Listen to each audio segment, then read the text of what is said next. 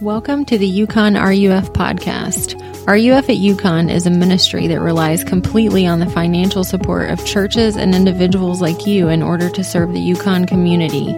You can support RUF at UConn by going to ruf.org/uconn.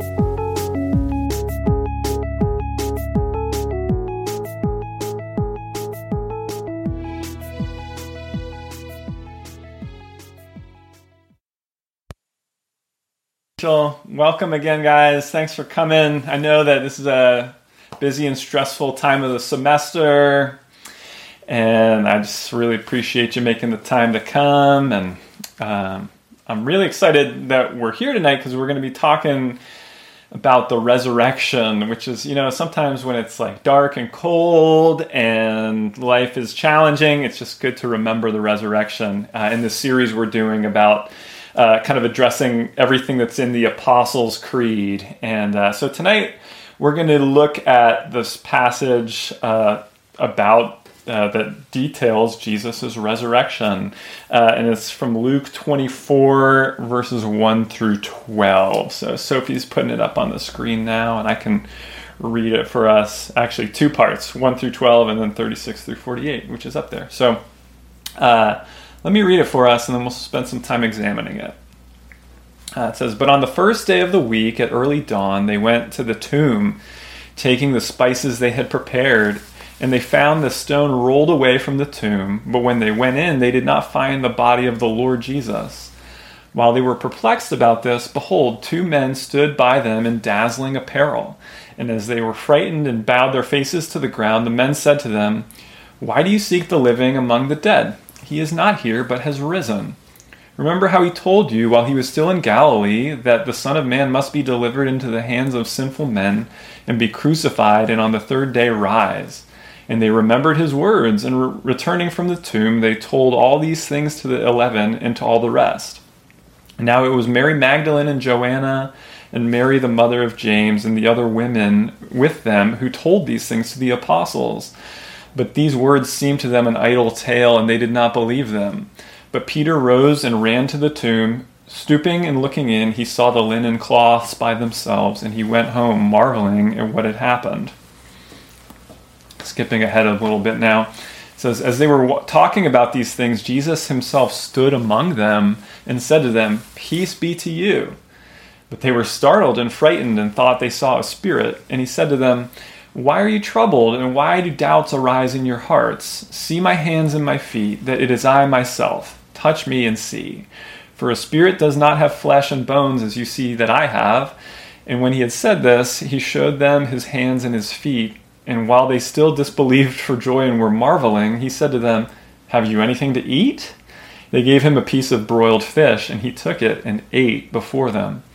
Then he said to them, These are my words that I spoke to you while I was still with you, that everything written about me in the law of Moses and the prophets and the Psalms must be fulfilled. Then he opened their minds to understand the scriptures and said to them, Thus it is written that the, the Christ should suffer and on the third day rise from the dead, and that repentance for the forgiveness of sins should be proclaimed in his name to all the nations, beginning from Jerusalem. You are witnesses of these things. Okay, so a lot there in that passage. Amazing story. Um, so this is the COVID year, right? The COVID school year. I know you guys are living it. Probably tired of hearing about it, but I was remembering this week that it's been, you know, around this time last year was when everyone kind of started talking about coronavirus. Uh, you guys remember that? And everyone was kind of like, yeah, like there's this virus, it's in the news, and certainly won't affect us. And then, uh, as you know, it did, and uh, everything changed very quickly. So life today is really different than life a year ago. For instance, uh, RUF Large Group is now on a screen. And I never in my life had I worn a mask before, and now I wear one very often. Um, my kids' schooling is completely different now. You guys, uh, your schooling is completely different now.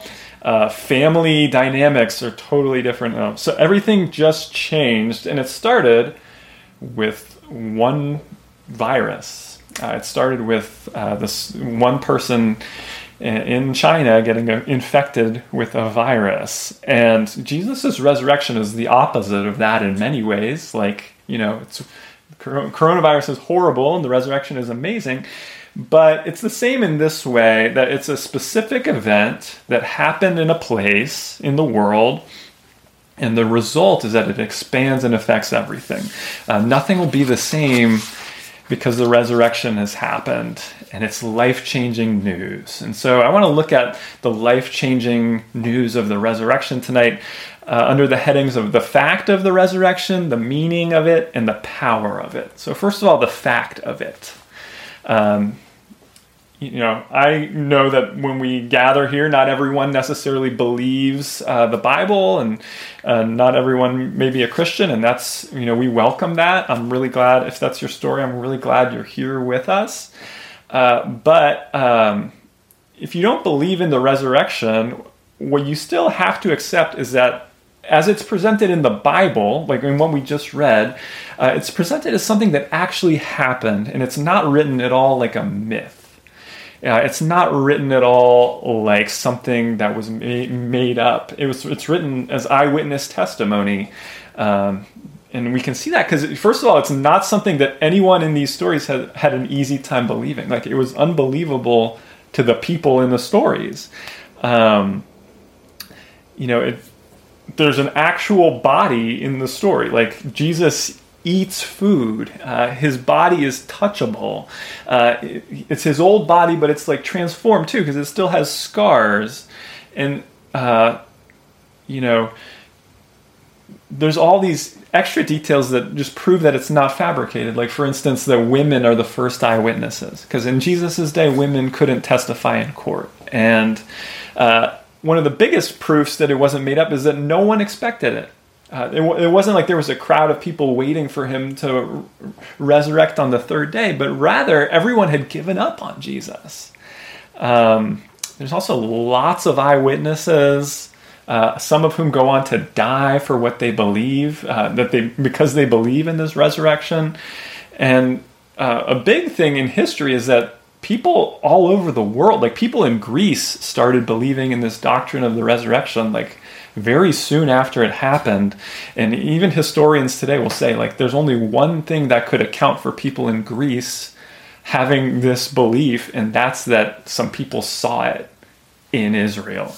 And so the bottom line, you know, as far as the fact of the resurrection is, is that there's more evidence for Jesus' resurrection than there's evidence for anything back then. Like, you know, you can question it, but then you really have to question everything uh, in history from 2,000 years ago. Uh, but the big question is so what? Uh, what difference does it make? What's the meaning? If it did happen, what's the meaning of it? And if you were to look, say, in the book of First Corinthians, where Paul writes about the resurrection, the first point he makes is that, like, you know, if this isn't true, like, there's really no hope. Like everything hangs on the resurrection. If it's not true, following Jesus makes no sense. It's pointless because he claims to have risen from the dead. And if he didn't, we should not be here gathered in Jesus' name. It would make no sense to. And, um, but the second thing he brings out is that if he has been raised, uh, and he, he says, in fact, has been raised, uh, and he says he's the first fruits of those who have fallen asleep. I wonder if you know about first fruits. Anybody into gardening in the Zoom tonight? Anybody plant something? Got some gardeners here. I'm, I'm into gardening, and uh, I usually plant at least tomatoes every year, maybe some other things. And what first fruits are is like, uh, you know, it's the they're awesome because they make a promise visible and they make the future visible. So the first fruits is like the first one, the first tomato on the vine, and you know. Um, they make the promise visible. Like you you put the seed in the ground you water it you check on it. Nothing seems to be happening. You check it. There's a sprout finally and you're like yes there's a sprout. And then maybe you'll see a flower next and then you'll be like there's a fruit coming and the fruit comes and it grows and grows until it's finally ready to eat and it's just wonderful and but some days you're like is anything happening like you can go out to your garden and be like nothing has changed nothing is happening But when you eat that first tomato, or whatever it is, it's like, yes, this actually worked. This, it, like, all that stuff I did, like, it worked the way it was supposed to, and it happened. And that idea is why Jesus takes his, after he rises from the dead, he takes his apostles back to the Old Testament, to the scriptures, and he's like, he starts to tell, tell like, run through all the different promises about him and how he came to die and rise again. And it's all in, it's all, all these promises were there all along and he's trying to show them that this is just this was the plan all along. This is the first fruit. It's finally here. Uh, thousands of years uh, people waited just for like the world to become not sad anymore. Uh, people just like you and me wondered like what is god doing in like when is he going to fix the world? When is he going to fix me and as you read through the Bible, what you read again and again is God assuring his people keep going. My promises still stand. I'm at work to fix everything broken in the world, whether you feel it or see it or not. It's happening. It's happening even if the opposite seems like it's happening. And on the day that Adam and Eve sinned and our world became sad, this plan went into place uh, this plan to save the world. And the first fruit of the plan is here. Like Jesus is alive. Death has been conquered, and it's just the first fruit of it. That's what the resurrection is about. Uh, it used to be that no matter how much goodness there was in life, it didn't, you know, like it was all trumped by the fact that everyone dies. Jesus rising from the dead uh, screams, Not anymore. Jesus is alive. Uh, so it makes it visible, the promise, but it also makes the, our future visible too. Uh, because just like, you know, picture me in my garden biting into my first tomato, not even washing it off in the sink first.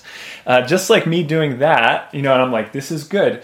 Uh, what it shows me is that, like, all the other tomatoes are going to be good too. Like, this is going to keep happening. Uh, and I can tell because of this one first good fruit. Uh, and the Bible teaches that Jesus is that. And what that means is that there's going to be a day when those who belong to Jesus that are dead will come alive again, just like Jesus did. Uh, like Jesus, it'll be with a body that's renewed and cannot die, and our world will come alive. Uh, because there will be no more sin and death to mess everything up else up in our world. Um, I don't know about you guys, but I just like get so depressed looking at the news these days. Uh, seeing my feed or looking on the news somewhere, uh, not just COVID, but just you know everything that's messed up in our world, all the division that exists in our world uh, because of uh, because of COVID, like all this other, there's like the suicide rate is way up and the murder rate is actually way up, and it's just awful. And I'm so tired of that. Uh, and more personally, you know, I wonder if you guys ever get tired of the wounds we carry through life.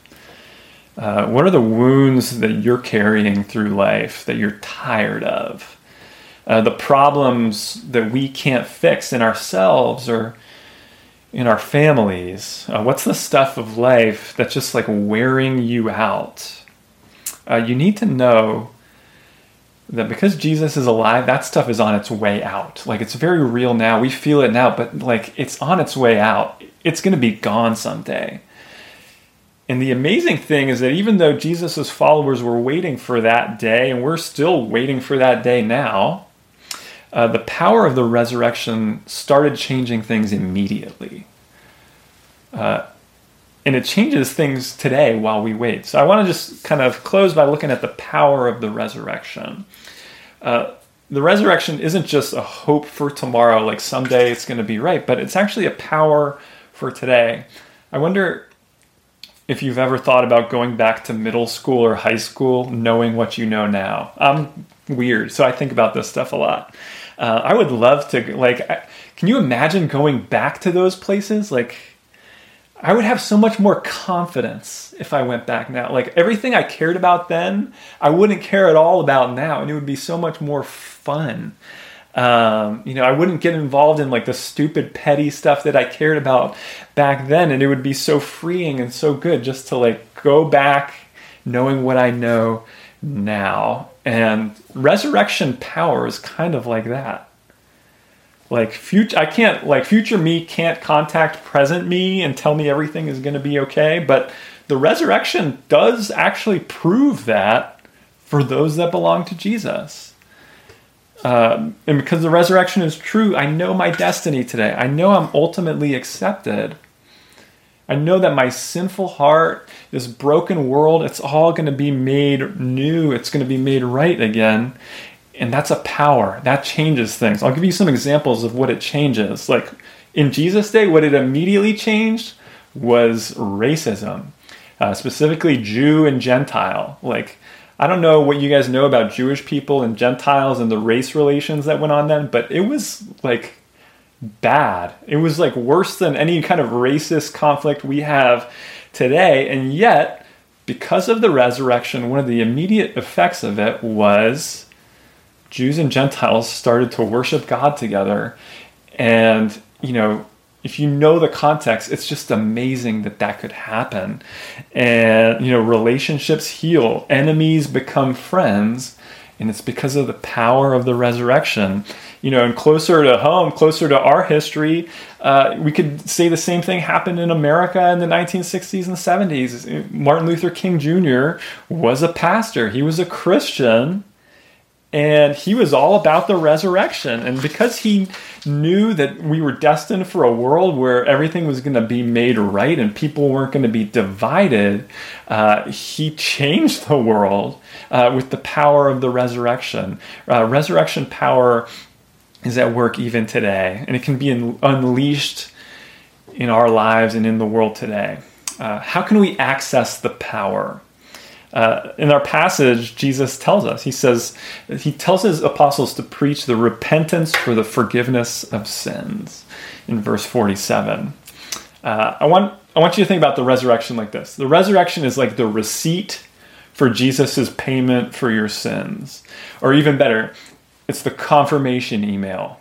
You ever like do an online transaction and you're like, did that go through? And you're like, I hope so. Like, I just gave my credit card info, and I didn't. and then and then you get the email, and you're like, oh, good, it went through. The payment went through, and that's exactly what Jesus' resurrection is. It's like the payment for your sins worked. Uh, because Jesus rose from the dead, we can be real about our sins because it means that the guilt is gone. Uh, repentance is saying, like, I'm not enough. I need Jesus and going to Jesus, going to again to his death and resurrection as my only hope. Uh, that's what repentance is. It's saying, you know what? I can't save myself. School can't save me. Grades can't save me. Success can't save me. Family can't save me. Religion can't even save me. Only Jesus can. He's my only hope.